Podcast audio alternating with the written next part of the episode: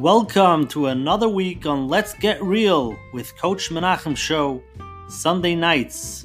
Originally a Zoom interactive platform where we discuss real life scenarios with real live people.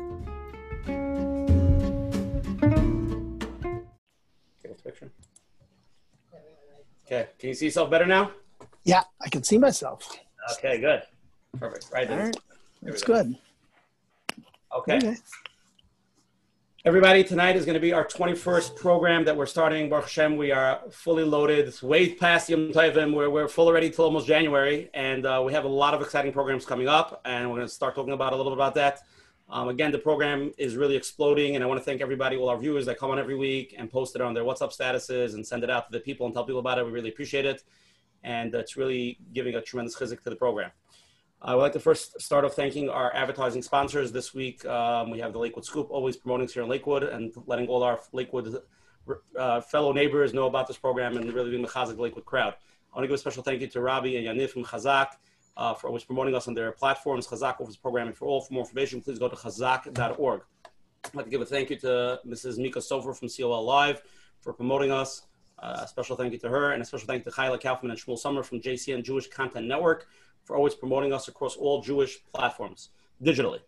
Um, again, we have a lot of big programs coming up. I'm just going to tell everybody next week we have um, world famous therapist, Dr. Akiva Perlman, PhD from Queens, is going to be discussing how pain shapes our lives, a vulnerable look into the world of trauma and suffering.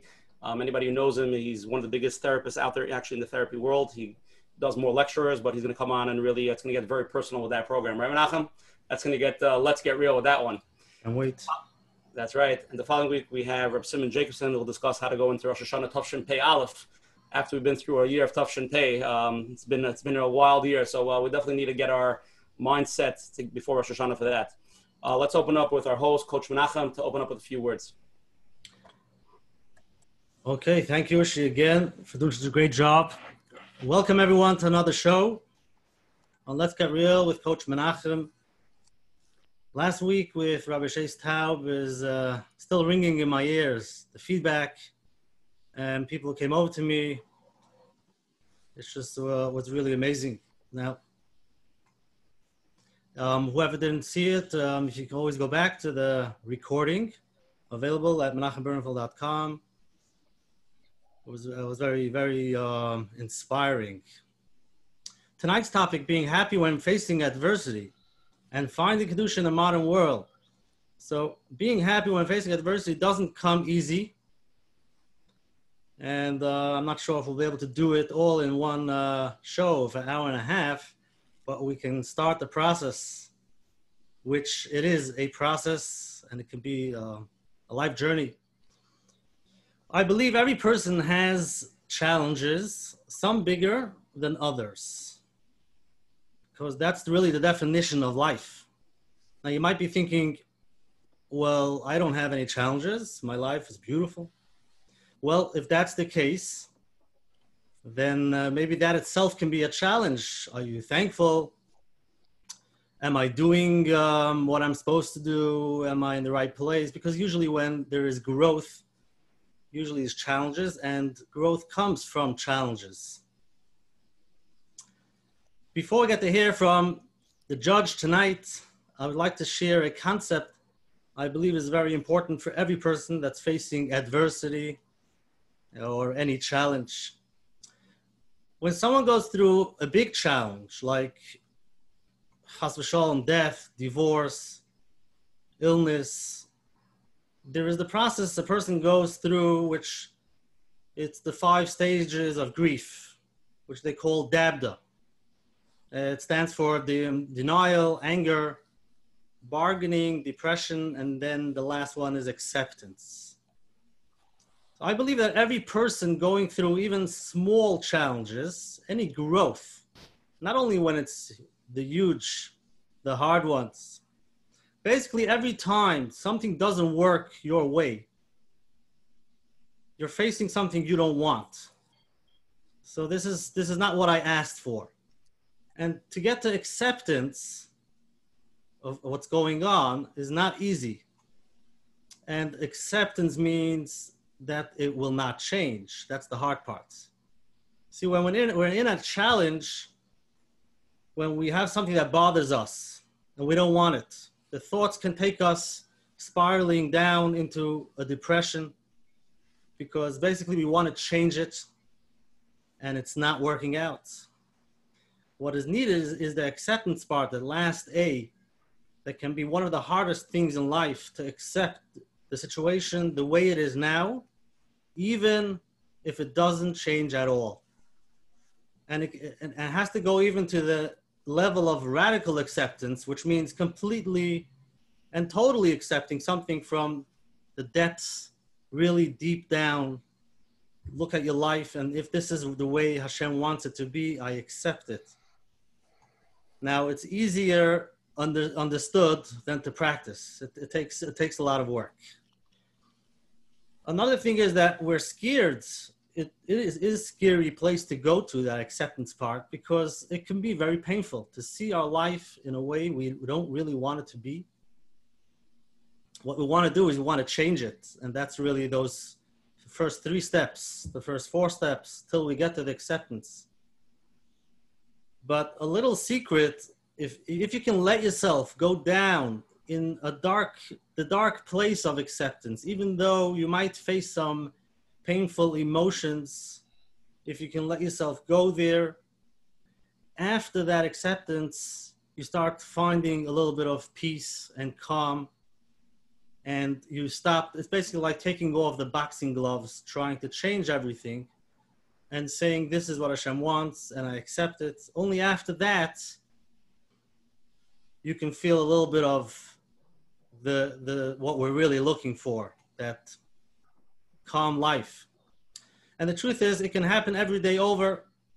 Just because you were there yesterday and you feel that you got to the place of acceptance doesn't mean that the next morning you'll still be there. Sometimes you wake up in the morning and you start the process again you're back to the to the D of Dabda. Uh, in denial again, you want to try to see maybe I can change something.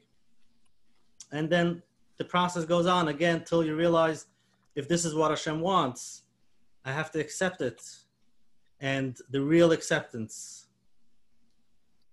Growth really, the growth comes after that, from coming from a healthy place, after finding some peace finding some maybe finding some ideas what could make your life a little bit easier even though you have this challenge.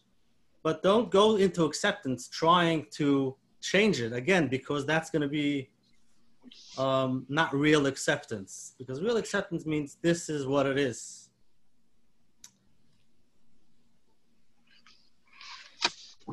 Um, the truth is i think in, now before rosh hashanah in a certain level, people have the same challenge in Ruchnius when they want to grow. There are many people who are not really happy where they are, and um, they believe that's the right thing. You know, I'm not supposed to be happy. I need to grow. So they're walking around with negativity, and um, there's a lot of seeing only the things that are not working out.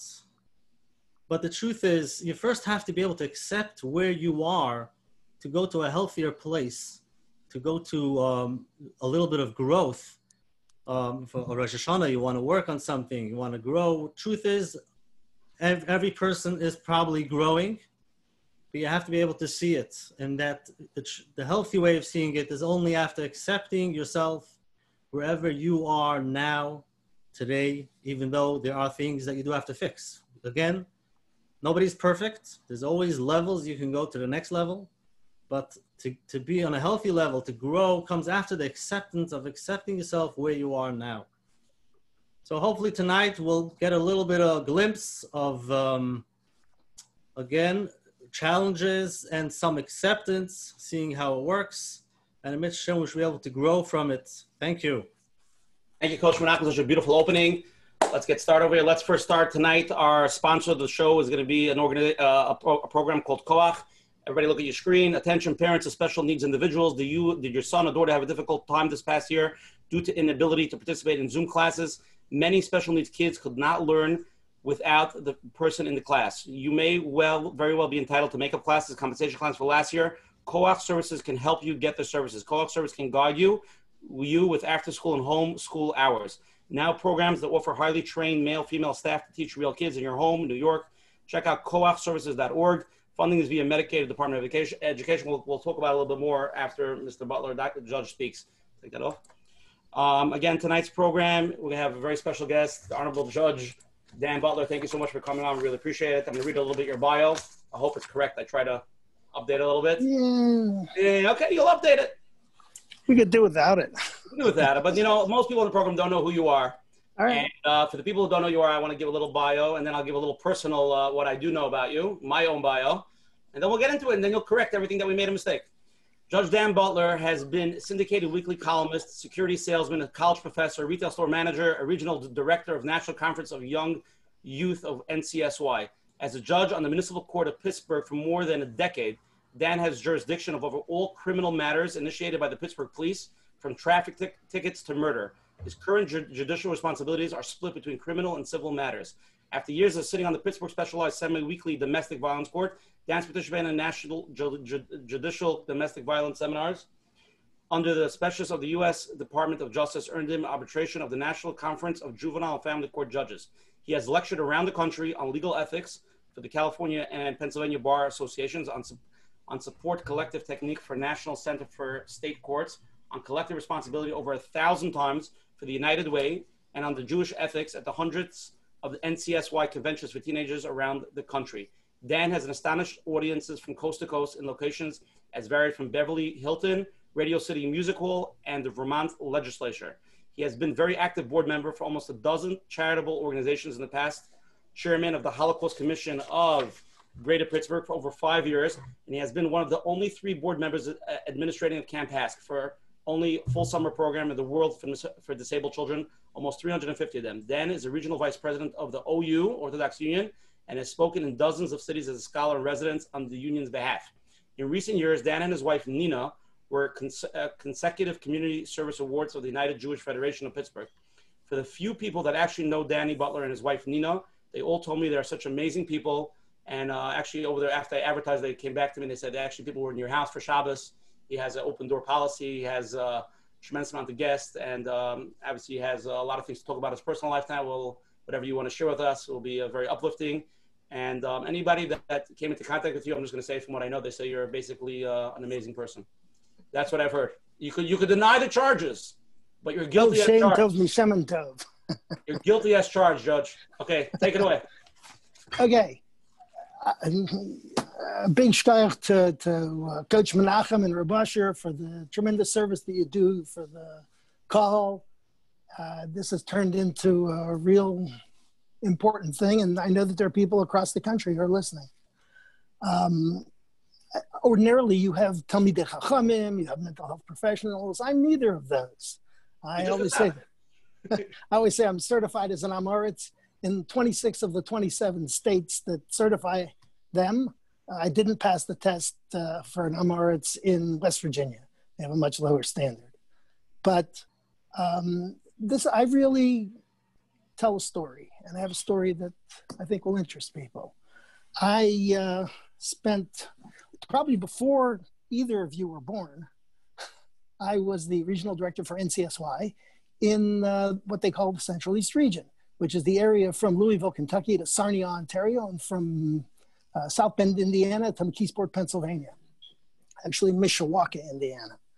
And in that vast area, my job was to create the Shabbos experience for public school kids who had no prior experience. And, and I did that um, all the time, full time. And that brings me to the Hebrew Academy of Cleveland.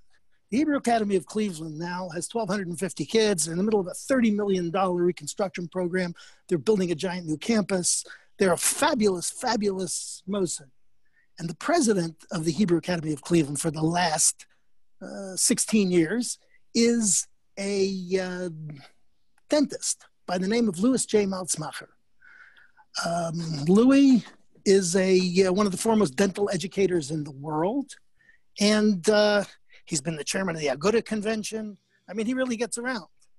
But many, many years ago, when he was in public school, Louis was the president of the Central East region of NCSY. He was, I was the Melech and he was the Misharis Lamelech. He was my assistant. And his job was to help me out. And I needed a lot of help. For instance, we're doing a Shabbaton in Louisville, Kentucky, which is 348 miles from our office in Cleveland. It's the winter time. The OU, which is a sponsor of NCSY, it's the parent of NCSY, had very strict food requirements, of course. So we couldn't even use the food from the shul there. We had to bring the food from an approved caterer in Cleveland. So we're making a Shabbaton in Louisville, and I have to rent a truck. So first I have to drive my car to pick up Louis from school, and then we have to go back to the office and print up the programs, and then we have to go rent the truck, and then we have to go to the caterer and pick up all the food for 250 kids for Shabbos, and then we have to go to um, Louisville. But before we go to Louisville in those days, before cell phones and computers and GPS, we would go uh, to, uh, we would make a call. Louis's parents were survivors, and they had lost a lot in the war. And Louis was just about their most valuable possession. And they were a little bit worried about the fact that me, barely a teenager, was driving in a truck in the snow with their most valuable possession uh, down to Louisville at night. So we had to call them right before we left at about 10 o'clock at night and tell them we arrived safely, and then they could go to bed because it was already 10 o'clock. And then we would drive to Louisville. We get to Louisville at 4 o'clock in the morning, and they've left the shul kitchen open for us. And we, I'm unloading the truck, and I'm unloading the truck, and I suddenly realize my assistant is nowhere to be found. Where is Louis? So I search in all the obvious places. I eventually find him in the main shul of this giant shul in Louisville. And like so many other shuls, it has a Ner Tamid, of course, and under the Ner Tamid is a stylized Aseres Hadibros, the, the artistic version of, the, of, of what we know to be the Ten Commandments. It's got that stoop-shouldered thing going on. And he is sitting there right in the middle of all the seats in this empty dark shul that's only lit by the Ner Tamid, and he's looking up at the uh, Aseres Hadibros, the Rashi Tevis there. And I tried to be as gentle as possible. I said, Louis, it's 4.30 in the morning. What are you doing? And he looked at me blankly for a minute and he asked me, what's the first commandment? I said, seriously, this is what we're going to talk about now. The Shabbaton starts at noon. We don't have a lot of time. We're not going to get any sleep. Let's get going. Let's unload the truck. He said, no, really, what is the first commandment? And he stumped me. I said, I am the Lord your God who took you out of Egypt. Let's unload the truck. And he said, No, really, what is the commandment? And he had me stumped. I didn't know. Turns out later, figured it some that I was mechavan to the Abarbanel. I'm sure wherever the Abarbanel is right now, he's not saying me and Danny Butler from Pittsburgh. But anyway, I was mechavan to the Abarbanel. The Abarbanel explains it very cogent. The Abarbanel says, You were the prisoners, the slaves of the most powerful.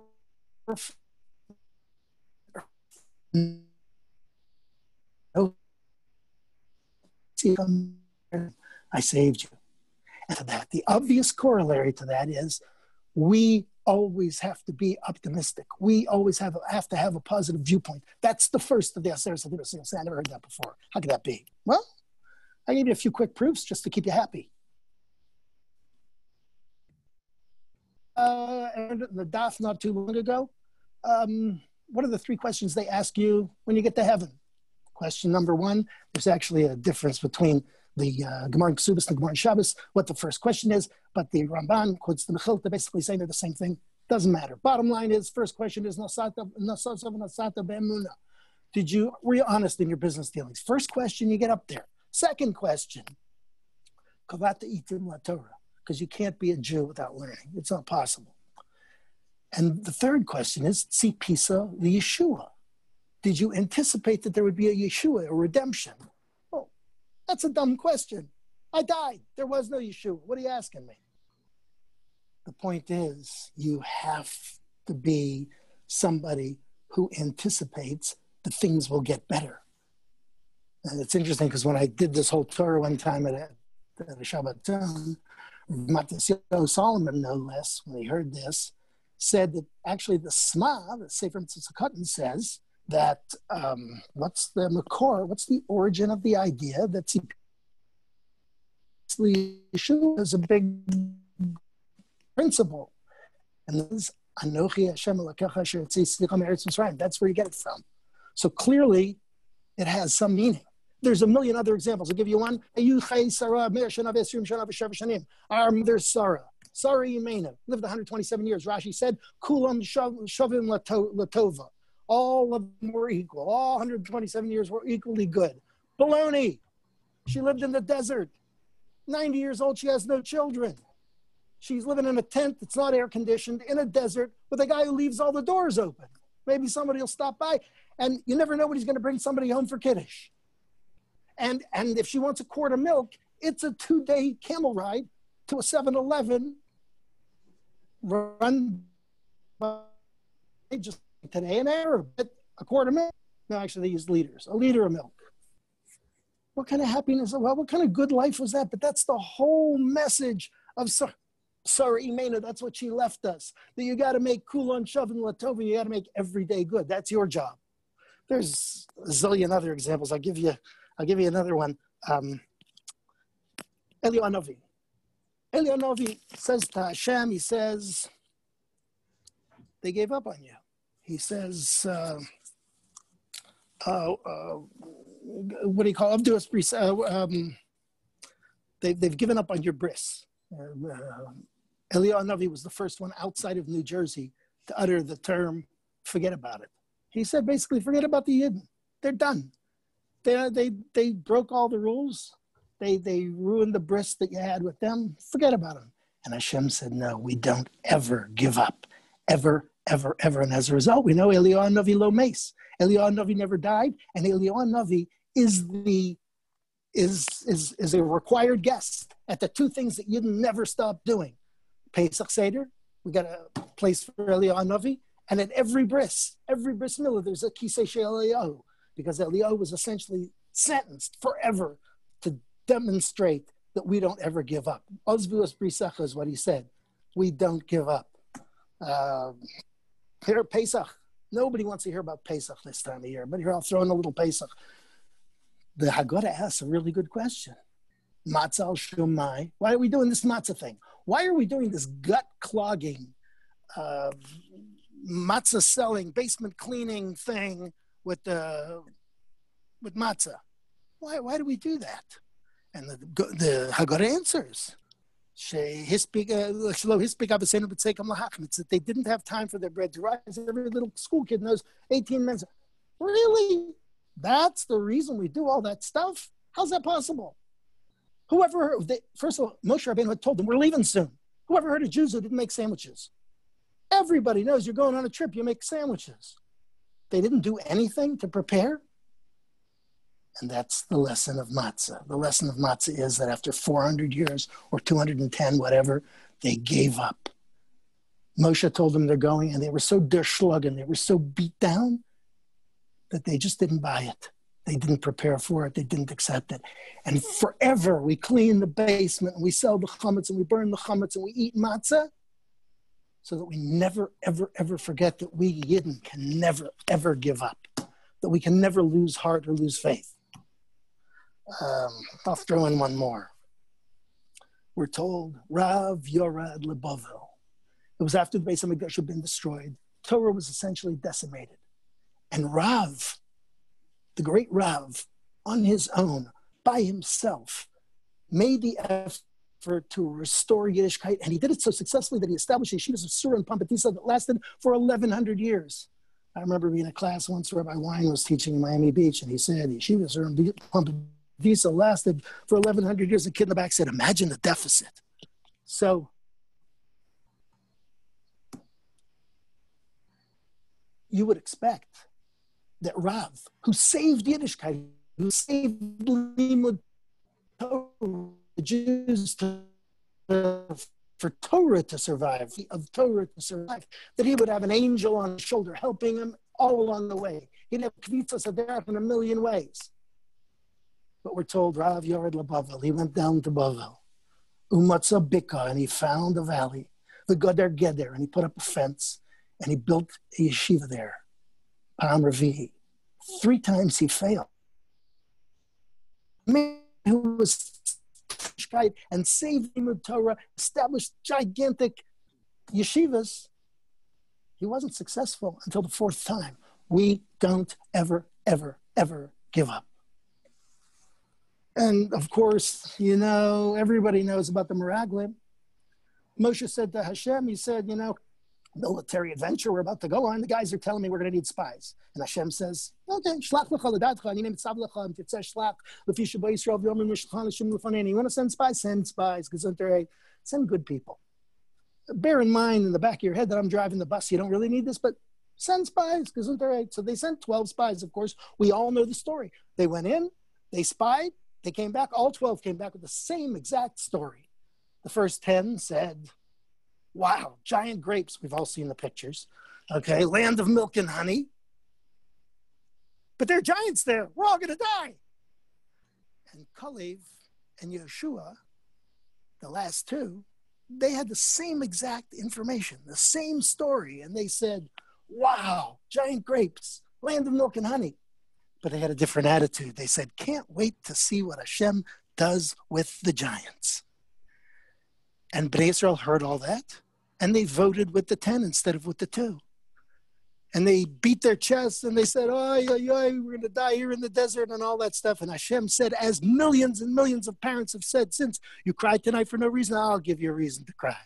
And that night was the night of Tisha B'Av. And we know that every problem we ever had came to fruition on Tisha B'Av right?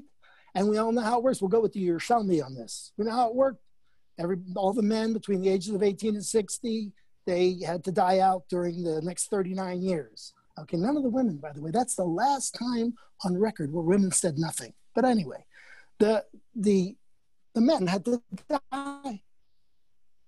And the way it worked was every Tisha B'Av night, every Erev Tisha they would dig a big pit, and everybody would lie down in the pit, and wait to die. Every year, 139th of them die. Now let's let's do the math on this. It's the first year. You're 19 years old. You see there's guys over there who are 60. I'm not worried. The odds are 39 to 1. I'm in good shape. Save me some money in the morning. I want it to taste like Cocoa Puffs. Okay? So nothing happens. You're fine. What about the, the next to the last year? The odds have gone from 1 in 39 to 50 50 because there's only one year left. Now you're a lot older. And now there's a lot of hugging and kissing and gnashing of teeth, and everybody's all worried. And you say goodbye, and you get into the pit, and half of them made it. And now it's the last year, and there's no more odds. Everybody's going to die. There are so few situations where you know you're going to die. They saw it happen already 38 times. And Yerushalmi tells us the next morning, they all got up. How could that be? They must have made a mistake with the date they figured. So they stay, they went back in the next night and the next night and the next night until Tu B'Av. That's one of the origins the Gemara lists as the origin of Tu B'Av. Okay, why do we have Tu B'Av? Because they got up that day and they suddenly realized, hey, we ain't gonna die. And they didn't die. And of course, that was the lesson because we never, ever, ever give up hope.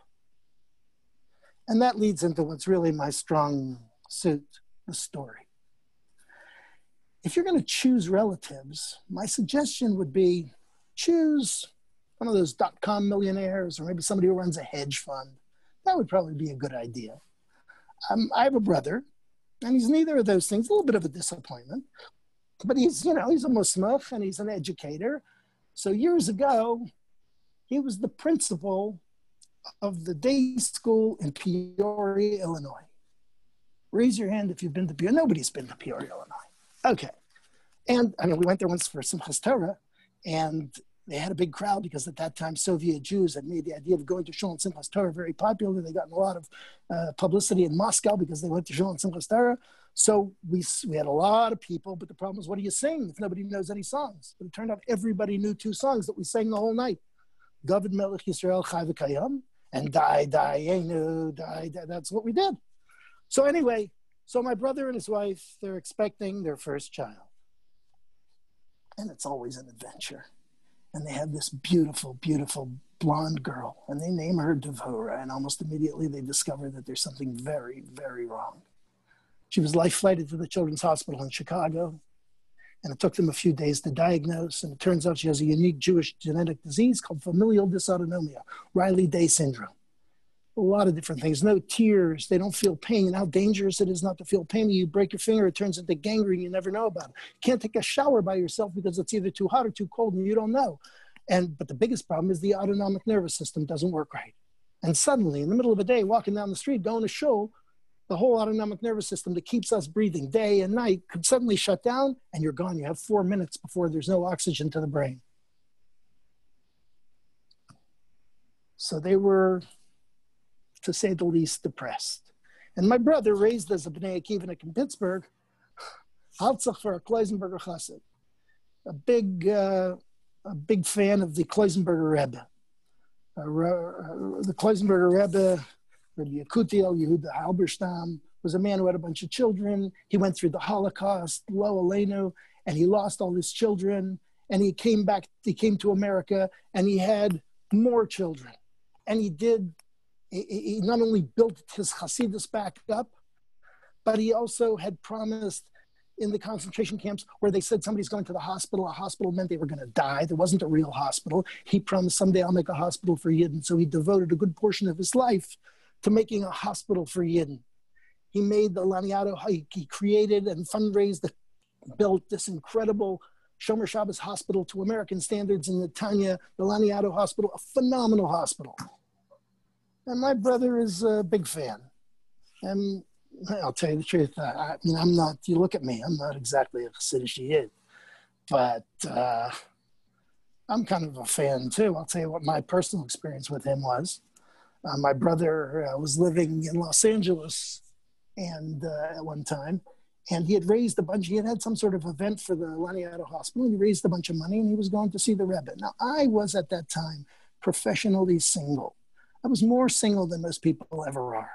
In fact, in those days before iPhones and Blackberries and all the things that people have now, I had a little black book. And attempted shidduch after attempted shidduch, I was up to number 146 in my little black book. And I would fly into New York and I would go to a restaurant uh, at that time. Where else could you find a kosher Chinese restaurant? I'd go in and uh, I'd say to the owner, I'd say, the Chinese waiter who just said to us, Nuvas Bilter Hobby, he just spoke to us in Yiddish. And he'd say, Shh, he thinks I'm teaching him English. But anyway, so we, I would go to this Chinese restaurant three, times on a Sunday when I flew into New York, and I'd have three different dates, and they were such professionals. I'd come in and they'd say, Danny Butler, when do you get into town, even though I'd been there twice that day already. So I have a date planned, but I have a little bit extra time. I had rented a car. My brother hadn't rented a car. I said to him, you know what? You have to go to the Rebbe. I'm a little, I'm free now. I said, I'll take you to the Rebbe. So we're going to the Rebbe's beis medrash in Union City, New Jersey, which is the headquarters. It's right through the Lincoln Tunnel. We head there. We get there. My brother is dressed the way a Jew dresses when he goes to see the Rebbe, and I'm dressed like a balagola because that's my job. You know, the cap, the leather jacket. I was a hot shot. I said, you know what? You go in, do your Hasidic thing. I'm gonna stay out here in the parking lot. He says, no, come in, come in. You'll come in. I said, no, it's not my thing. He says, come in. Okay, so I come in. I stand at the, all the way at the door, and he goes up to see the Rebbe. And the Rebbe, who doesn't miss a, a thing, looks behind him all the way across the room and he says, and I'll translate as a matter of fact, for those of you who know Yiddish, don't translate for let me let me do the translation. He says, Well, there, younger man, who is that fine looking tall young man? And I'm doing the translation here. And uh, my brother says, This is the breeder, it's my brother. He says, Verheiratet, is he married?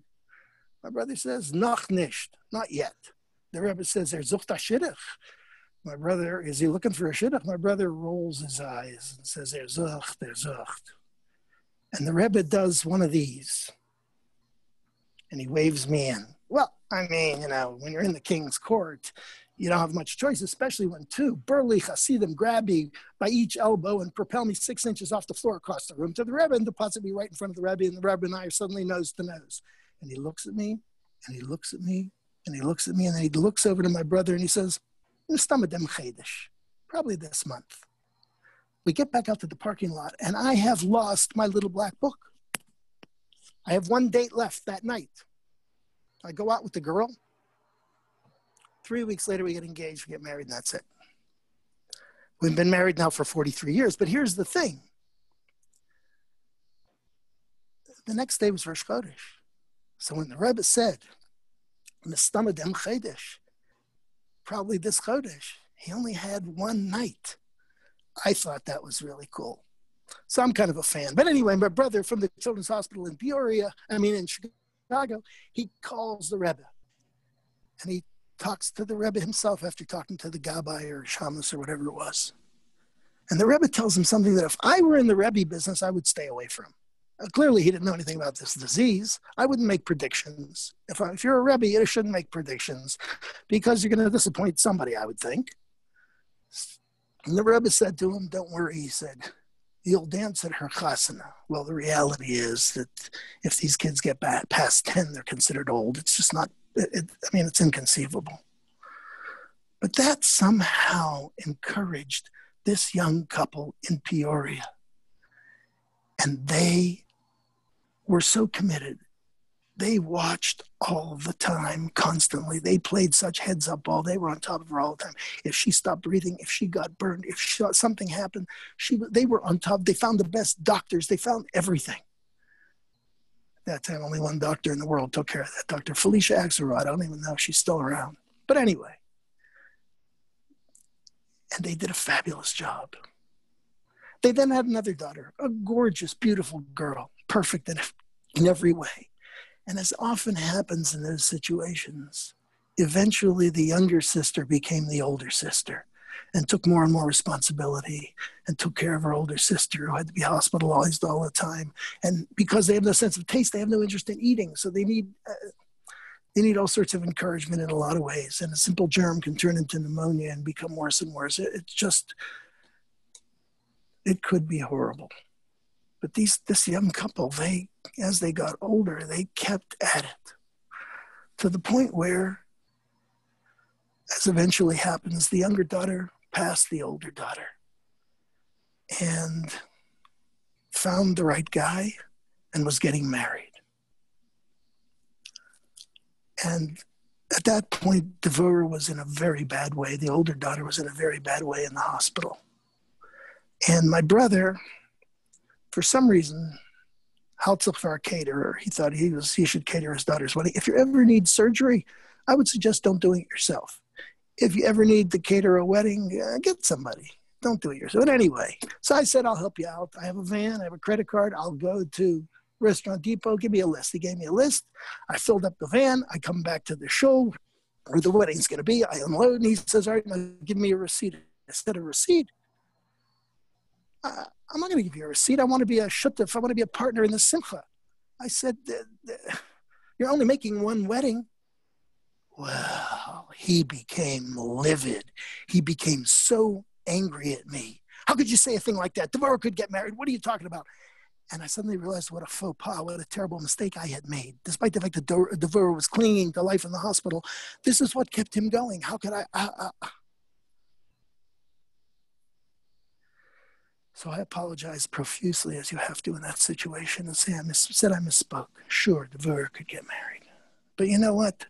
Sometimes when the inevitable happens, sometimes when the inevitable happens, you can't pat yourself on the back and say, oh, see, I was right. And the inevitable happened. A few years ago It was Thanksgiving weekend. Uh, Devora got married.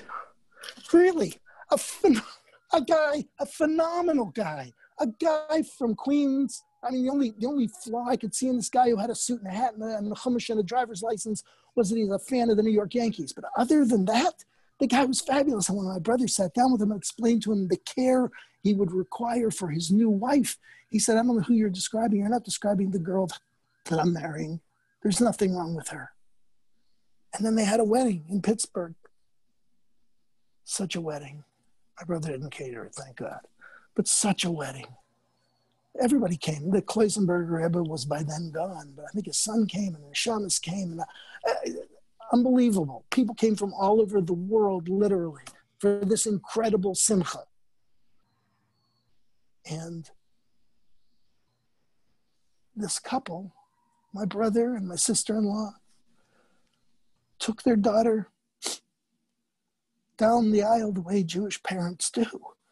They had to hold onto her tightly because she had a she has ataxia and can't walk straight. So they held on to her tight and walked her down to the chuppah. There, there was this chassid, this mensch, this wonderful guy, worked for the post office, wonderful guy. And the two mothers are taking her around him seven times. The only time I ever saw them stop in the middle and turn around and go back the other way three and a half times so she wouldn't get dizzy. And then the, the brachas and the ksuba and everything. And then he broke the glass first try, very impressive. He broke the glass, and then I saw a miracle. This couple, who for 30 years had played heads up ball and been on top of everything. This couple who had been so careful and so concerned and watched so carefully, they stepped back and let this stranger take their daughter back up the aisle. Because I guess that's what a husband does. And besides, she has the ataxia and couldn't walk straight. And then we had a party. They all came. The girls from Simcha and Simcha Special and HASC, all the girls she'd come across over all the years. And the blind girl, she saw everything. And the deaf girl heard the music. And the girls in wheelchairs, they danced. We had an incredible, incredible simcha. And I realized that it only happened because this young couple, inspired by a great person, but also on their own, refused to do anything but keep on going. They refused to give up because that's the first of the Aseres Hadibros.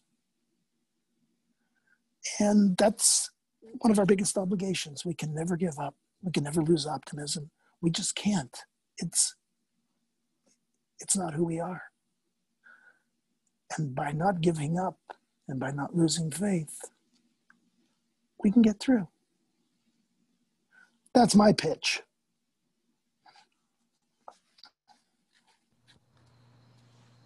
Wow. Powerful Coach story. Menachem, what's that?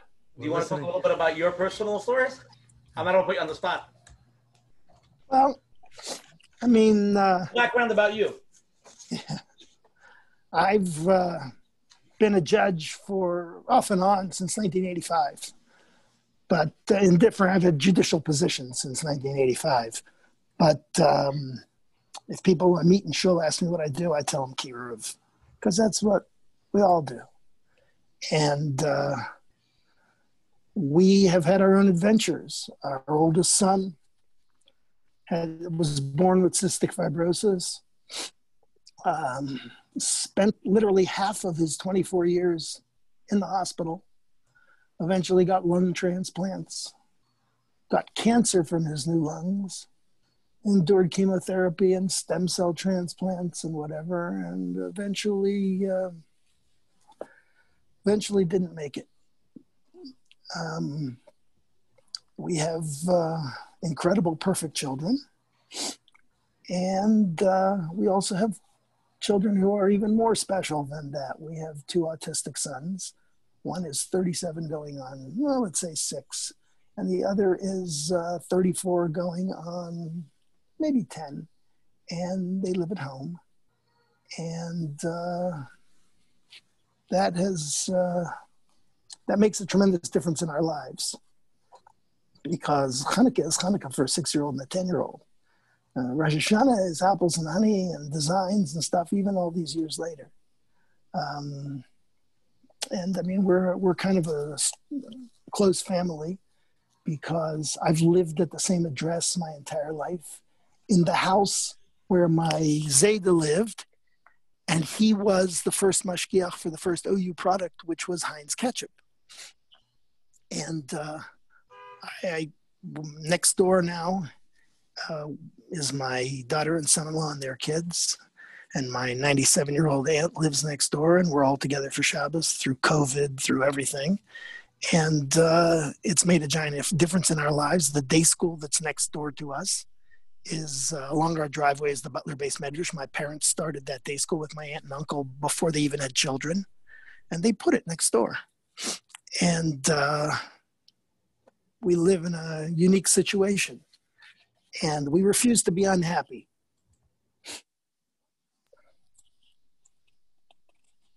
Okay, Coach, um, Coach Menachem, should I tag you? Yes. okay, Judge. We we got a few people that want to ask live questions. Um, we have a few questions that were emailed in. Um, so are you ready to get to it? We're gonna take a one minute break. Okay. Sure. We're gonna talk about this again one more time. Um, again, tonight's sponsor is um, Koach. Attention parents and special needs children. If you're looking to keep your child busy and have them learn new skills, if you have self-directed services, there's a program called Koach Services that has trained providers to teach your special children recreational skills like piano, music therapy, karate, yoga, art, basketball, computers, technology, baking, Zumba, and much more. I, I might sign up myself. The classes take place in your home and the, and the base in a center after Sukkot. New, new programs that offer highly trained male, female staff to teach real skills in your home. Check out. my wife is laughing. Koachservices.org.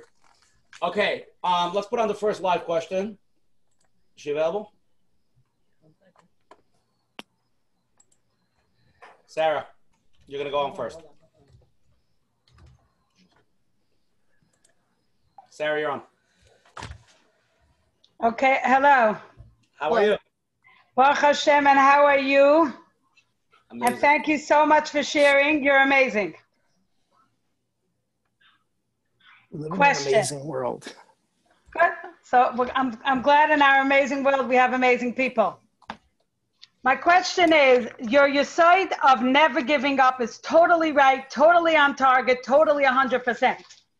But when a person is in a very, very difficult situation and there seems to be no end in sight or the inevitable, terrible thing that they were hoping doesn't happen does happen, how does a person keep on having the courage to keep on going and not giving up? Uh, well, I'll tell you. First of all, you need something to hang on to. You know, we always hung on to and still hang on to is Shabbos. When our son spent Shabbos in the hospital, Baruch Hashem, we live in a community where you could walk 45 minutes to the children's hospital safely. And we did it. My wife once did it like five times in one long Shabbos because she had different things. She's a principal of a school and she had a bas mitzvah, a bar mitzvah, an ofruf and whatever. Shabbos is our touchstone. We start preparing Shabbos on Wednesday and we finish cleaning up on Tuesday. Shabbos is everything. We have orchim, we bring them in, you know, when you have two autistic children. So you can't sit the four of you every time, all the time, looking each other in the, eye, in the eye. Of course, COVID has changed all that, but Baruch Hashem, we have the family together. But we found that by reaching out to other people and opening our doors, that it changed our whole lives and the lives of so many others. We got involved in, my wife was so worried from the beginning how long could our child live? We had a brand new child, and suddenly they were telling us he was never going to make it to bar mitzvah. This is a kid who, uh, you know, played the drums at a HASC concert and graduated from YU and once taught the president and the vice president uh, on national TV how the Starbright computer system worked that Steven Spielberg spent $60 million on to interconnect all the children's hospitals in the country. And the kid with the yarmulke was the one they had on national television showing the president and the vice president how it worked. And all of it, all of it was centered around the things that we were able to do for other people. And I say we, let's face it, I married it. So, you know, the Rebbe didn't make a prediction with me. He gave me a bracha. And the bracha was that the person I would find that day would be the person who 43 years later, I could tell you, is the strongest and best part of my life. So that, that uh, she was worried about her child dying, so she joined the Chevra Kadisha. Our child was sick and she learned everything about every hospital. And to this day, when patients come from all over the world, she is our Bikur Cholim. She's the coordinator of some incredible volunteers who night after night make meals and give rides and do all the things pre-COVID. It was a lot easier personal contact, but she still does it and they still do it. Some incredible, wonderful people. And it woke up a feeling of community in our community where we take care of other people. And by helping other people, we got involved with Camp HASC. What a remarkable institution, what a remarkable place. And, and we found that by doing that, it helped us everything that we did for somebody else helped us, made us stronger. Because the problem is when you sit and think about your problems, anybody, anybody, you know, my son used to say that your hangnail hurts you as much as my lung transplant hurts me because it's yours. And if you just sit and, and be upset about it, it's terrible. It's devastating you have to find other things to do, other things to create, other things to focus on, and helping others works better than anything. Is that a solution? Is it going to make the inevitable or the, the devastation less? No, but it will make it tolerable. That's what we found. Baruch Hashem, we found that because it made our lives happy.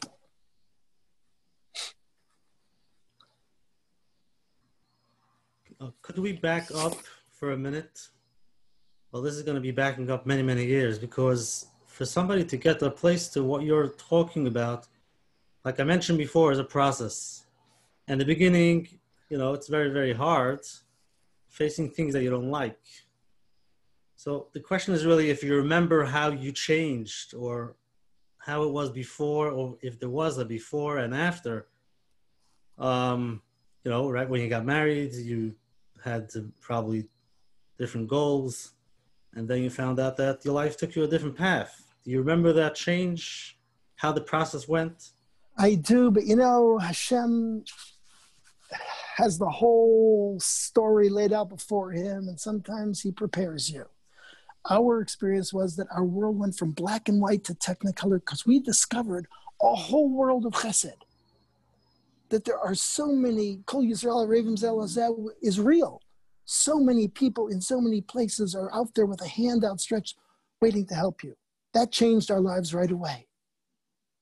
You know not everybody is understands what you're supposed to do and how you're supposed to act and it makes people uncomfortable and some people don't want to say anything. You have a sick kid and uh, what should do and all kinds of things. But you know i once heard a Rav say somebody asked what are you supposed to say when somebody says to you we had a child who has down syndrome and the Rav said, You're supposed to say Mazel Tov because you've got to elevate everything on your own. And our world changed from black and white to technicolor just because we suddenly saw all the things that were around us and all the people who were around us with outstretched hands. But I'll tell you what I meant when I said that Hashem prepared us for it. Many years ago, many, many years ago, before there was Yachad, before there was uh, uh, Camp HASC even, I was doing a Shabbaton for NCSY for uh, seventh and eighth graders in Long Island, a show in Long Island. And there were two brothers, their name was Feld. And they were working with special needs kids. I have to understand, I'm a little older than you, but those of us who are older never met a, a special needs kid when we were children. There were no such thing. It just happened because they were all hidden away. Especially in the frum world, and of course in the frum world we have strange perceptions of that whole problem also, but we never saw them. Suddenly they're everywhere. Maybe it's Ikvus of the Mashiach, or maybe we're just, the windows have been opened and the doors have been opened and we're all better off. I always say about Camp HASC, Camp HASC does three things. It helps a child in so many ways for a whole summer. It's a magnificent, incredible experience. It helps a family that when you have a child who could run into traffic or can't breathe or all the other problems that are out there for the whole summer you you have confidence that it's going to be taken care of. But let's face let's do the numbers. How many parents uh, how many children have been through camp HASC in the last 40 years? A thousand? I don't know. You know what helped it helped the 10 12,000 counselors who had the experience that their parents had, taking care of somebody who relied on them, who needed them. There are some kids at Camp HASC who need three counselors full time, day and night, to take care of them That's how difficult their care is. And those kids are changed forever. And that's changed all of us in the last 40 years because suddenly there's a new perception, there's a new understanding, there's an everything's different. So our lives changed. And that's how they changed. But so I was telling you about the Shabbaton we had, and these Feld brothers, these two brothers working special needs kids, and they said, "Oh, we have some kids. They have a problem. They're they don't have tears or something. So if we bring these kids to the Shabbaton?" And whoever was in charge said, "Yeah, sure, no problem." We had no idea what we were getting into. And if I, if they, they had asked me, and I ran Shabbatons all over the country, if they asked me, I'd said, absolutely not. You're going to bring kids with wheelchairs. You're going to bring kids who can't talk, can't speak, can't move, need to be fed, have to sleep in the building because you can't take them anywhere. Uh, it would have been crazy. And plus, you have seventh and eighth graders. And frankly, I did not have confidence that kids that age would see these kids and wouldn't make fun of them because I never had the experience of meeting up with kids like that. I was a young single kid. And I was much smarter than I am today, I thought. And it was a miraculous experience because those, we had wheelchair races on Friday night. Those kids dug right in and they surprised us all and how incredibly mature and wonderful our kids can be. And I remember seeing before the Shabbaton started, a kid showed up with a wheelchair crammed into what was then a Volkswagen Bug, the smallest, ugliest car possible. And another kid's parents came in a Lincoln Continental, which was a big car with a giant trunk, and they pulled they easily pulled their kid's wheelchair out. There's two kids in a wheelchair. And two things stand out in my mind forever from that Shabbaton 45 years ago or more, and changed my perception long before I had special needs kids of my own. At a Shabbaton, before Shalosh time, the kids are sitting around in a circle and they're singing the kumzits and whatever. And I watched one kid, a cool kid. The cool kid never joins in. He sits and watches with a little smirk on his face. It's his first time. He's never been in this situation. He's uncomfortable. He's sure everybody's watching him. And he doesn't sing or anything. And directly across from him is a kid in a wheelchair. A kid who I will remember forever. His name was Eric. I don't know where he is now or what. And this kid was sitting in his wheelchair, everybody's singing, and he's trying to clap.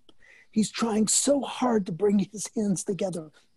And the cool kid is watching him so carefully. He's watching and watching, and you could see him sigh with relief when Eric is able to bring his two hands together. And that cool kid started to sing and started to clap. And then later that night, we had Melava Malka, we had a band. And see, so I always have a band. Music's a wonderful thing. The band was playing, it's a small show. The ways it was set up was they were blocking access. The wheelchair couldn't get through to the bathroom, and Eric had to go to the bathroom. They wanted Eric to, and Eric said he wanted to say something to the to the crowd. Eric, who'd never been with normal kids before, he wanted to say something. But First, he had to go to the bathroom, and it took three people to clear the band away and get his wheelchair through, and two more people to take him to the bathroom and make sure that he got out and stayed clean and everything else. And finally, he gets back out, and they put a microphone in front of him, and he struggles out with the words because he can't speak much better than he can clap. And he says, "I'm so lucky tonight." He says, I never had friends before. And this Shabbos, I got friends. And I realized this kid feels he's so lucky, he can't even go to the bathroom himself. He needs an army to take him to the bathroom, and he's lucky. I'm lucky too. The cool kid is lucky. We're all lucky. And I never forgot that. So the years later, when I had my own special kids, we were ready. Wow. But, that, that, but that's part part of um, part of this whole journey is the acceptance part that I mentioned in the beginning. To be able to open yourself up to accept help from the community, from others. Like you said, many years ago, it was much harder because nobody was ready to be open what's going on but to be able to realize this is what Hashem wants, and I'm gonna take all the help I can get. That's a part of the grief process. It's true, but it's also an attitude. I, have to tell you that our son Mikey was always uh, considered a cholish sakana his whole life. And when people would say, Mikey, do you ever wonder? I mean, he took 70, 80 doses of medication a day around the clock. We spent hours a day banging on his back and chest to free up the mucus that was like, um, like glue that trapped the bacteria that caused the pneumonia that could eventually could be the end. And people used to say, Mikey, do you ever ask why not? Why me? And he used to say, Why not me? It, Hashem has such an incredible sense of humor. Mikey's best friend is a kid who lived 300 feet up the street. Another from kid, Rafi. These two kids both had cystic fibrosis. Can you imagine? And both of them are now gone. But Mikey always used to quote Rafi. Rafi used to say, I have cystic fibrosis. Cystic fibrosis doesn't have me. And that's an attitude. That's always an attitude. Judge, I just want to say quite a few people here are texting over here. Um, they say Imam should inspiration. Some some people know you from a long time ago. Um, person Amy says, Judge Butler, you're amazing. We met you at the Village Shul. We cried together. Uh, there's a bunch of them. I don't want to get into all the names, but I'll send you all the things. There's a lot of people very uh, touched by, by, by your feelings. One of the questions people are texting over here did you ever find yourself questioning your existence or beliefs with all these challenges that you went through in your life?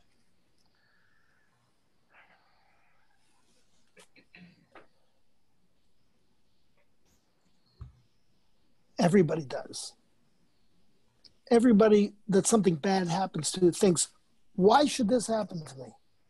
But the truth of the matter is, we've gotten past that. I mean, uh, Baruch Hashem, we have a strong marriage and we've learned that we have to take care of each other. You know, my wife always says, uh, making the sunrise is not my job. I have a to-do list for today. Let us worry about what he has to worry about. I'll finish the, the kugel, you know? Um, and we were lucky that way because we learned that if one is depressed, the other can't be depressed. And we have to watch each other to take care of each other because it's natural in a million situations. Things aren't going to go right and you're going to be depressed. And we've had that a lot of times. But you know, every night in Kriya Shema, Kriya Shema deep into it, further than most people go. We get a pasuk from uh, Beshalach, right after Klal Yisrael came out, walked out proudly out of the, the Yam Suf, and the Egyptians who had been pursuing them were gone. Okay? So Moshe says to them, straight from Hashem, if you listen to Hashem's voice, if you do all the things you're supposed to do, Kol machla samti b'mitzrayim lo asim alecha. All the horrible sicknesses that I did in the horrible sickness that I did for the to the Egyptians, I won't put on you. So it's natural for a person to say, you know what, I'm a Shomer Shabbos. I give tzedakah. I, I help the community. I do all the. I go to shul. I daven. I do everything. I got a nice lulav. Everything. I'm doing all those things but I got a kid. I got a kid who's dying, and I've got a kid who has doesn't understand up from down. And Hashem promised kol machla. So so the the Beis Halevi says, you know what the machla that Mitzrayim had? Do you know what the machla the Egyptians had? You know what their sickness was? Until they drowned, and until that last second of their drowning in the Yam Suf, they didn't understand that it came from Hashem. They thought it was all magic tricks, whatever. You know, Pharaoh's guys can make snakes too. But they finally realized the real sickness they had was that they didn't understand that it was from Hashem. And if you understand that, if you deeply understand that it all comes from Hashem, it won't bother you. You'll deal with it. You do the things you're supposed to do. You get through the world. You look around, who else can I help? If God forbid a parent has lost a child, my wife has become so incredibly expert at counseling people who are who are going through that or have gone through that. You know what a difference it makes to go to somebody and say, It's happened to me, I understand.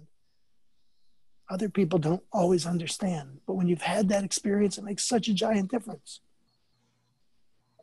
And if you understand that it came from Hashem, then you're immune. You're okay. Because, and I'd love to do a whole speech on Iyov right now, but you probably don't have the time. But the bottom line is we don't understand. And if you accept that and you realize it comes from Hashem, then we just got to do what we got to do and we got to fight all the way and we never give up and we got to try and be happy and make the people around us happy and do what we have to do for our community and things work out just fine. Wow. Just listening, just listening to the way you say the story, it's unbelievable the positive energy. You know, with everything that's going on, how you accepted it. My The question is- okay, I'm sorry. The question is if you remember a time that you faced some negative, maybe depression, um, th- those negative feelings that many people have, and um, how you dealt with it. Yeah. I remember going for days. I mean, we had so many close calls, and our, our son, who had been saved by lung transplants, suddenly had cancer from those transplants.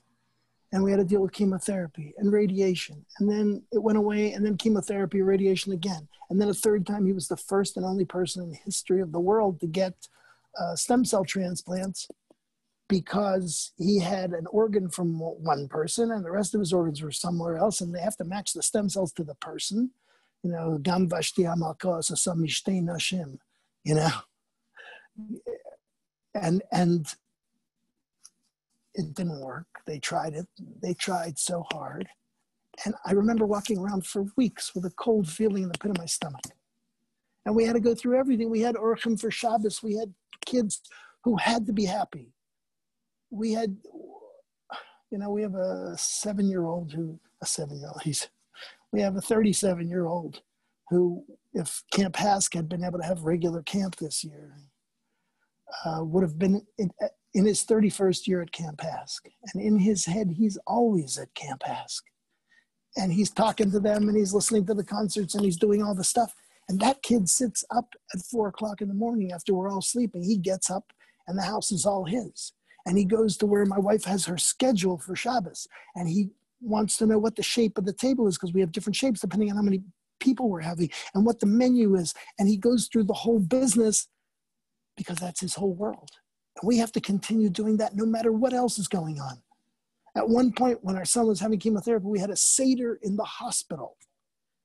The whole hospital smelled like, like Lithuania because we had big roasters. We did, we did Pesach in the hospital and they put up with it. We had a great doctor, wonderful guy, and he's now he's made Aliyah and he's in charge of cystic fibrosis in Israel now. But we had incredible, incredible good fortune, and you know what we found out? That first night of Pesach, we made a seder in the hospital, and we had matzah, and we had maror, and the whole hospital knew what was going on, and people who never would have been near a seder and hadn't seen a seder in years came by uh, maybe I could have some matzah. Wow, you have charosas. Yeah. It was an unbelievable experience. It was uplifting for all of us. And that's the way we've lived our lives. My wife always says, you know, there are people who say the glass is half full, people who say the glass is half empty. And the truth of the matter is, nobody wants to be around somebody who says the glass is half empty because they're annoying and they're a downer. And nobody wants to be around them.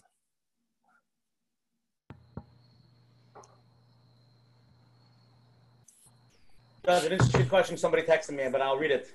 Answer it if you answer, answer it if you feel. Did all these experiences ever interfere with you as a criminal judge? All these experiences you went through in your life. I live in two worlds.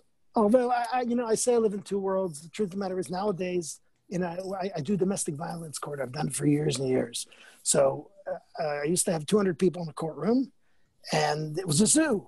Now they only allow 20 people in the courtroom and I'm in a plexiglass box and everybody has masks and I couldn't hear or understand anything, couldn't even read lips. So they had to put in microphones and speakers so that we could hear each other. It's crazy.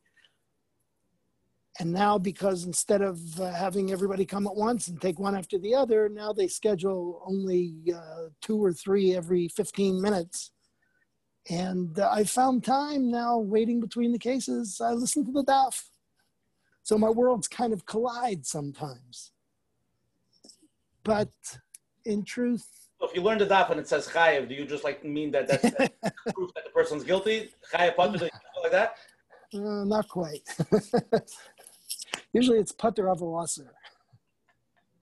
But but the truth of the matter is, that world is so alien to us. Baruch Hashem, you know, in, in a community like ours, where we have probably 600 Shomer Shabbos families out of 45,000 Jews, uh, in a community like ours, um, we don't see too many of our kind in court. So I'm dealing with an entirely different world, entirely different element. I mean, I do some, I do child's court sometimes, which is child abuse. A horrible thing. And Baruch Hashem, I have a short-term memory that allows me to go home to my own world where I have an incredible wife, an incredible family, and happiness and things to do for the cloud.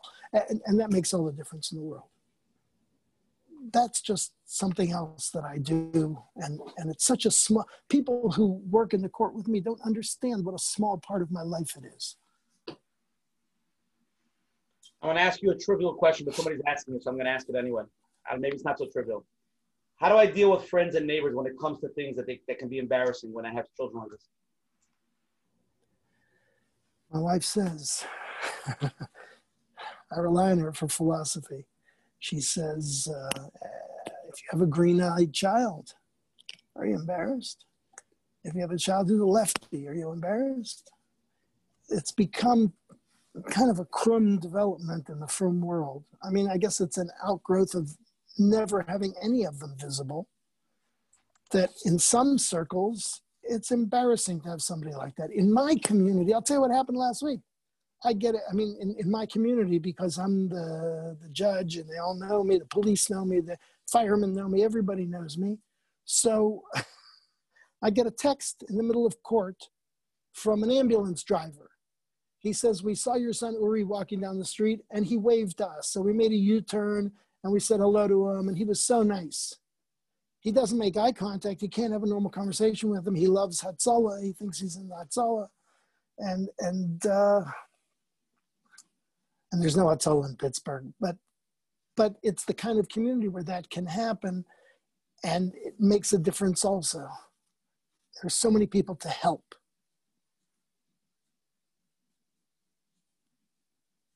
Okay uh, can we go a little bit uh, off tangent over here? A few people are texting. Sure. Especially that email. We're gonna take a little uh, off the cuff. I'm sure it's a big question. Um, feel free to answer. You live in pittsburgh. The tree of life 11 people were killed one Shabbos a little more than a year ago. Do you have a perspective on the increased anti-Semitism in America today? Okay, I sure do. Let me tell you a little bit about Tree Life because it's a half mile from my house and I know it well and I knew the people who died. Okay. It gives you some idea of what has happened to conservative Judaism in America that this conservative congregation, which had 1,400 seats in the main shul, had three different congregations using the building. The three different congregations at 9:45 on a Shabbos morning, including the rabbis and the janitor, had 22 people.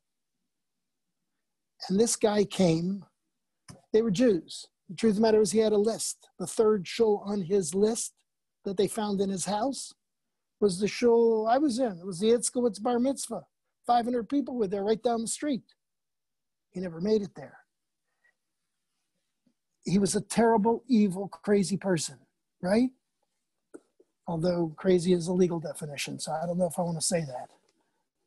But you have to understand that as much as we have seen individual instances of anti Semitism in America, my very extensive experience traveling back and forth across this country is that the people in America are not like that. I'll give you, I'll tell you what happened. At 9.45 in the morning, this guy walked into Tree of Life. Um, David and Cecil, Rose, Cecil Rosenthal are two special needs brothers who live in a, in a group home. And Shabbos morning, they've actually had Shabbos meals at my house. Shabbos morning, these two brothers in their 50s would go for 20 years. They'd been going to Tree of Life, 8 o'clock Shabbos morning, and they would sit and have breakfast with Augie the janitor. And then Cecil David was never spoke. David was nonverbal. Cecil was very gregarious and outgoing, a big guy. And David would go in and he would straighten out the Siddurim and the Talesim, and then he would sit in the front row and wait for davening to start. Cecil would stand in the back with a pile of talisim and a pile of siddurim. People would come in and he'd offer them a siddur and a talis, and he'd say, Shabbat Shalom, welcome to Tree of Life. This guy came in, and I guarantee you that's what Cecil did. Cecil said, Shabbat Shalom, welcome to Tree of Life. And this guy with an AR 15, and people don't know, if you don't know about guns, you're better off. But if you know, the, the, an AR 15 has, has a, like a five inch bullet, 7.62 millimeter bullet, and it curlicues around so that when it hits a finger, it takes off a whole hand. And he shot hundreds of shots in that show. And he literally tore Cecil apart. David heard the noise, the rabbi heard the noise, and the three people were sitting in front. He tried to get them to get up and go out the exit that was behind the Aron Kodesh. Two of the people did, but David, who did not speak, pulled away. And he started to run back up the aisle toward where his brother was lying in a pool of blood, straight toward the killer. And he was heard to say before he was shot and killed also, David, who didn't say anything at all, I want to go home. Jason Lando, commander of Zone 5 of the Pittsburgh Police, there are six zones. That morning, Shabbos morning, Saturday morning, nothing's going on. So they only have one zone commander on. Jason Lando was the zone commander. He was three blocks away from Tree of Life when he got the call. He gets the call. He had his bar mitzvah at Tree of Life. He went to Hebrew school at Tree of Life. His grandfather, who lives down the street, goes to Tree of Life every morning. Shabbos, he rides. His grandfather's like 90 years old. Shabbos morning, he rides. The lady who was supposed to take him,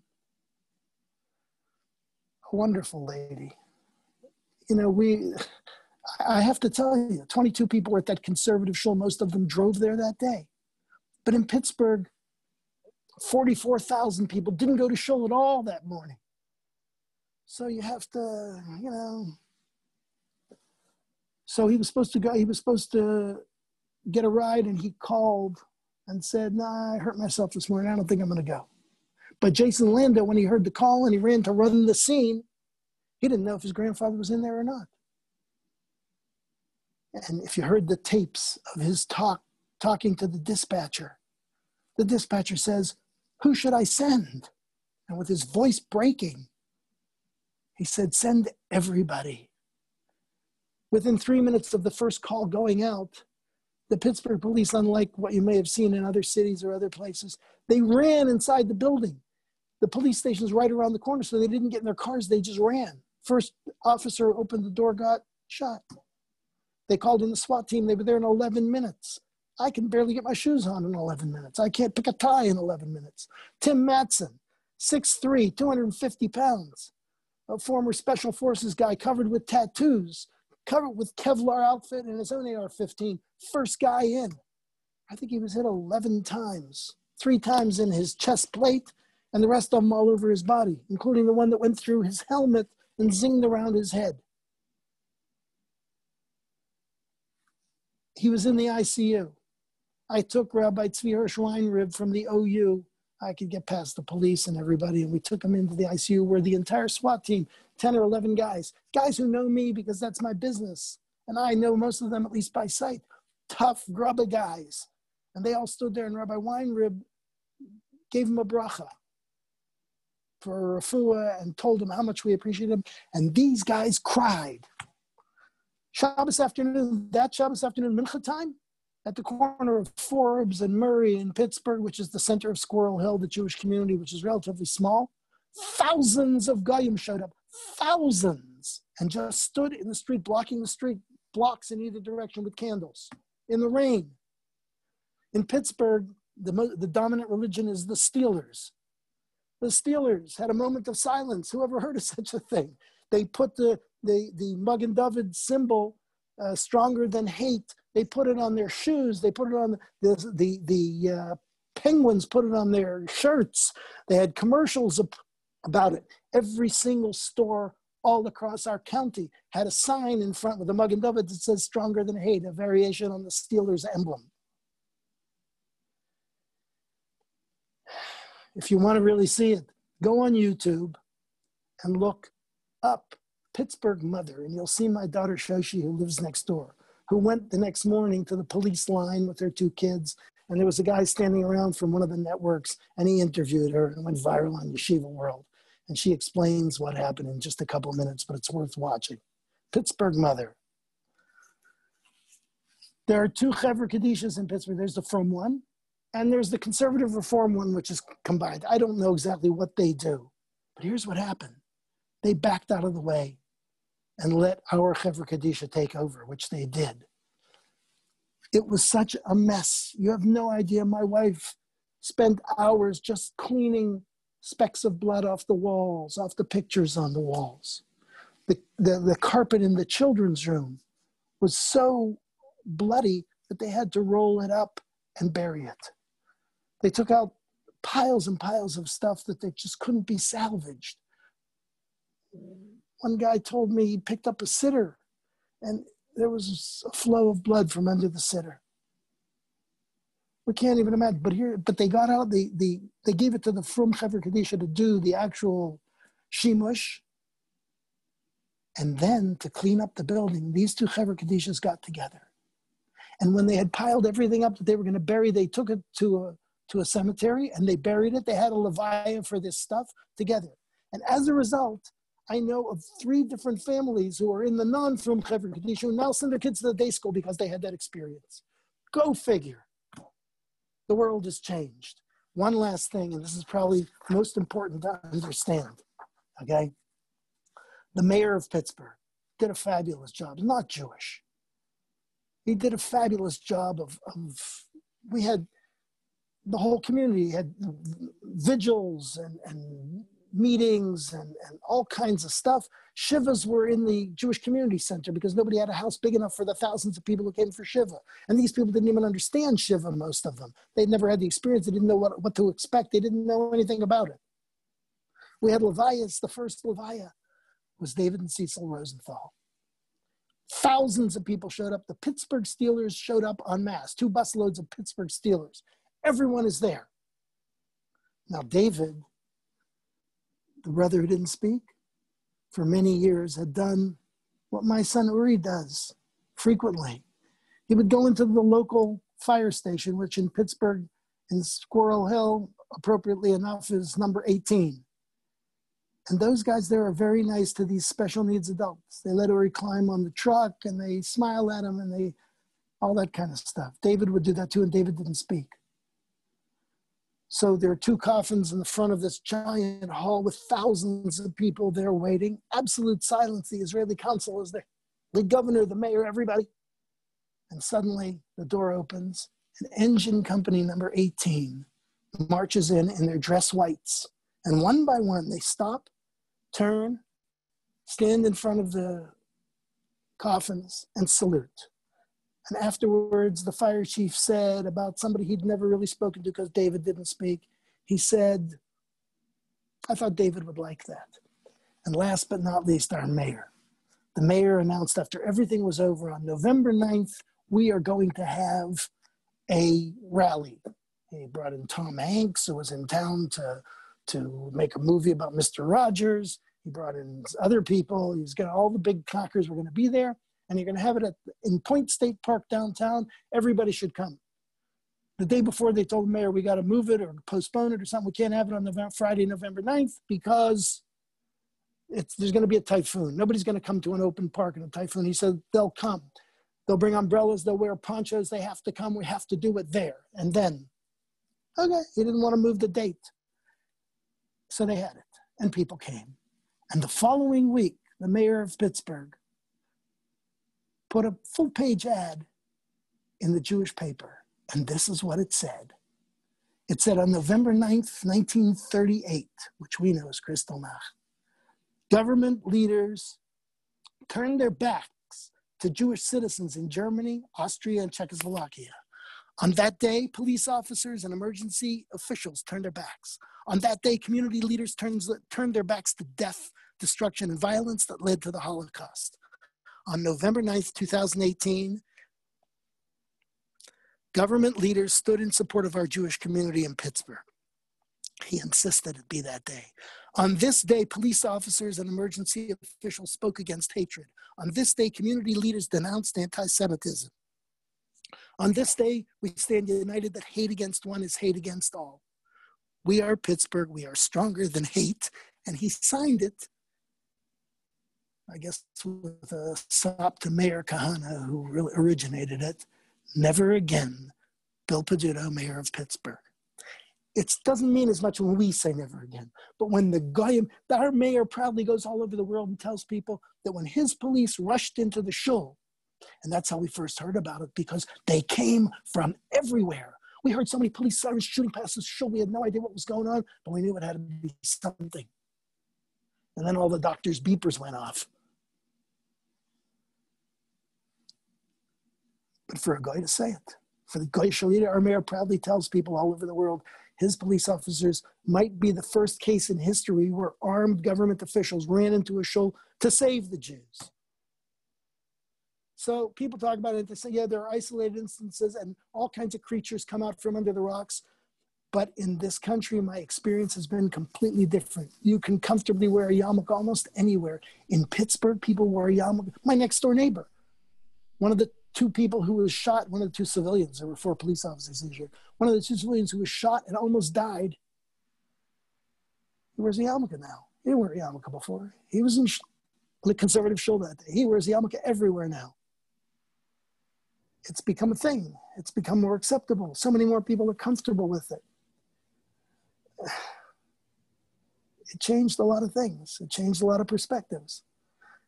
And uh, it was a horrible thing, but I got to tell you, for six weeks at least after that, nobody in Squirrel Hill honked the horn. They would stop and say, No, you go, you go. It changed people's perspective. Okay, thank you, Judge Butler. Let's go to closing. I want to first thank you again tonight for coming on. Um, I can tell you from my personal experience, tonight was the most let's get real program ever. Menachem, it was a little bit too real for me. Got to take it down a notch. Um, Your Honor, I can just tell you, so many texts are coming in. People are just like a whole time, like really, really touched by tonight's program. It's unbelievable. Um, again, next week we're gonna have in the program uh, world famous therapist Dr. Kiva Perlman, PhD from Queens, discussing how pain shapes our lives and a vulnerable look into the world of trauma and suffering. The following week, before Rosh Hashanah, right before Rosh Hashanah, we were Simon Jacobson discussing how to go into Rosh Hashanah after a year like this. It's going to be both real powerful and uplifting programs. I really, uh, I really advise everybody to try to come and tune on. Again, everything tonight is recorded and you could be watch it tomorrow. It'll be on www.menachembernfeld.com. Any questions or anything for, for, for Judge Butler, please email coachmenachem at gmail.com. Tonight's share is share number 21. If anybody wants to hear this share or any other pre-recorded share, please call the phone number at 732 924 8464. Again, that's 732 924 8464. Um, and again, I want to give a special uh, thank you to all our uh, sponsors for tonight and our advertising sponsors, uh, the Lakewood Scoop. I want to give a thank you to uh, Chazak, Rabbi Yaniv, always pushing the program, chazak.org, COL Live, uh, Mika Sofer. I'd like to give a thank you to JCN, Chayla Kaufman, and Shul Summer for always promoting us digitally. Um, again, you have a second for one more thing? Oh no, you're gonna get the closing. Whoa, we're just getting oh, okay, okay. Just getting warmed up here. This is like the halftime okay. show. This is the you know you know the Steelers they have the halftime show. Okay. Uh, Coach Menachem, say a few words and then and then give it back to me and I'll and I'll uh, give it back to the judge. Wow, just uh, listening to you. Um, thank you again for coming on and um, sharing your story, being vulnerable, and talking about life experience, which is, it doesn't sound like it was easy at all, but the way you talk about it with um, with the passion and the positive energy is really unbelievable. And uh, again, I just want to mention, obviously, um, like I said, it's a process, and uh, it takes time to get there. And even if you find yourself that you're not there yet, don't be harsh on yourself. You can accept that too. If you find yourself in the anger or in the bargaining and you haven't got to that acceptance yet, accept that too. So it's uh, obviously I know I can't judge, and uh, everybody has their own challenges, whether it's big or small. So thank you very much, and um, I just want to mention that um, in the email I'm going to send out the information of the pamphlet that we read before of Koach. So whoever wants to use the services, Emir Hashem. And thank you again for coming on. Before the judge Uh, one- closing, I just want to say again, um, for the people that are watching tonight, uh, again, it's been tremendously inspirational because again, you're a person that lived through tremendous things. People watching, every obviously everybody has their own peckle, their own pain, and um, you know, but what you've gone through with such simcha and such positivity, facing your your challenges, your adversities with such simcha, is is is really moving for everybody watching, moving for me, and um, it's special. And uh, close and leave everybody blown away.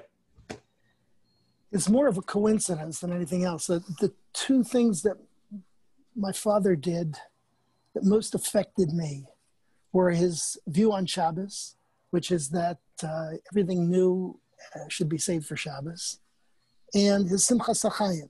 And it's an amazing coincidence that it, it comes from this week's Sedra. This week's Sedra starts off, a farmer brings his bikurim to the Beis Hamikdash. And he gives it to the Kohen, and he has to recite his history, and he has to say, "I did all the things I'm supposed to do. I took care of stock. I took care of the community. I took care of the almana. I took care of my family. I took care of the Kohen. I took care of the institutions. I did everything I'm supposed to do." And then the Torah says, at that point. At that moment, you should be happy with everything you did that you accomplished. You got your crop in. You did everything you're supposed to do. Be happy. And it's a plain directive in the Torah. It says, it's like, uh, it- you would think it's a mitzvas aseh, but the Moneh HaMitzvah, the, the mitzvah, the, the, the Rambam, and uh, nobody counts it for one of the 613. Here, the Torah is making a straight up statement this is what you should do, and nobody counts it. And I heard a Rav say, it's advice. You did a good job. Take a victory lap. Be happy today. The Tochacha is coming. All of us have rain in our lives. We don't know what's going to happen tomorrow. We don't know what is around the corner. Later in the Sedger, we have the Tochacha, the horror of it and the fear of it and everything. But in the meantime. Don't worry about tomorrow. Today, make a bracha on today and be happy about today and take it day by day. Right. Thank you very much, everybody. See you next week, same time, same place. Judge, thank you so much. We really appreciate it. My Thank you. pleasure. Good night, everybody.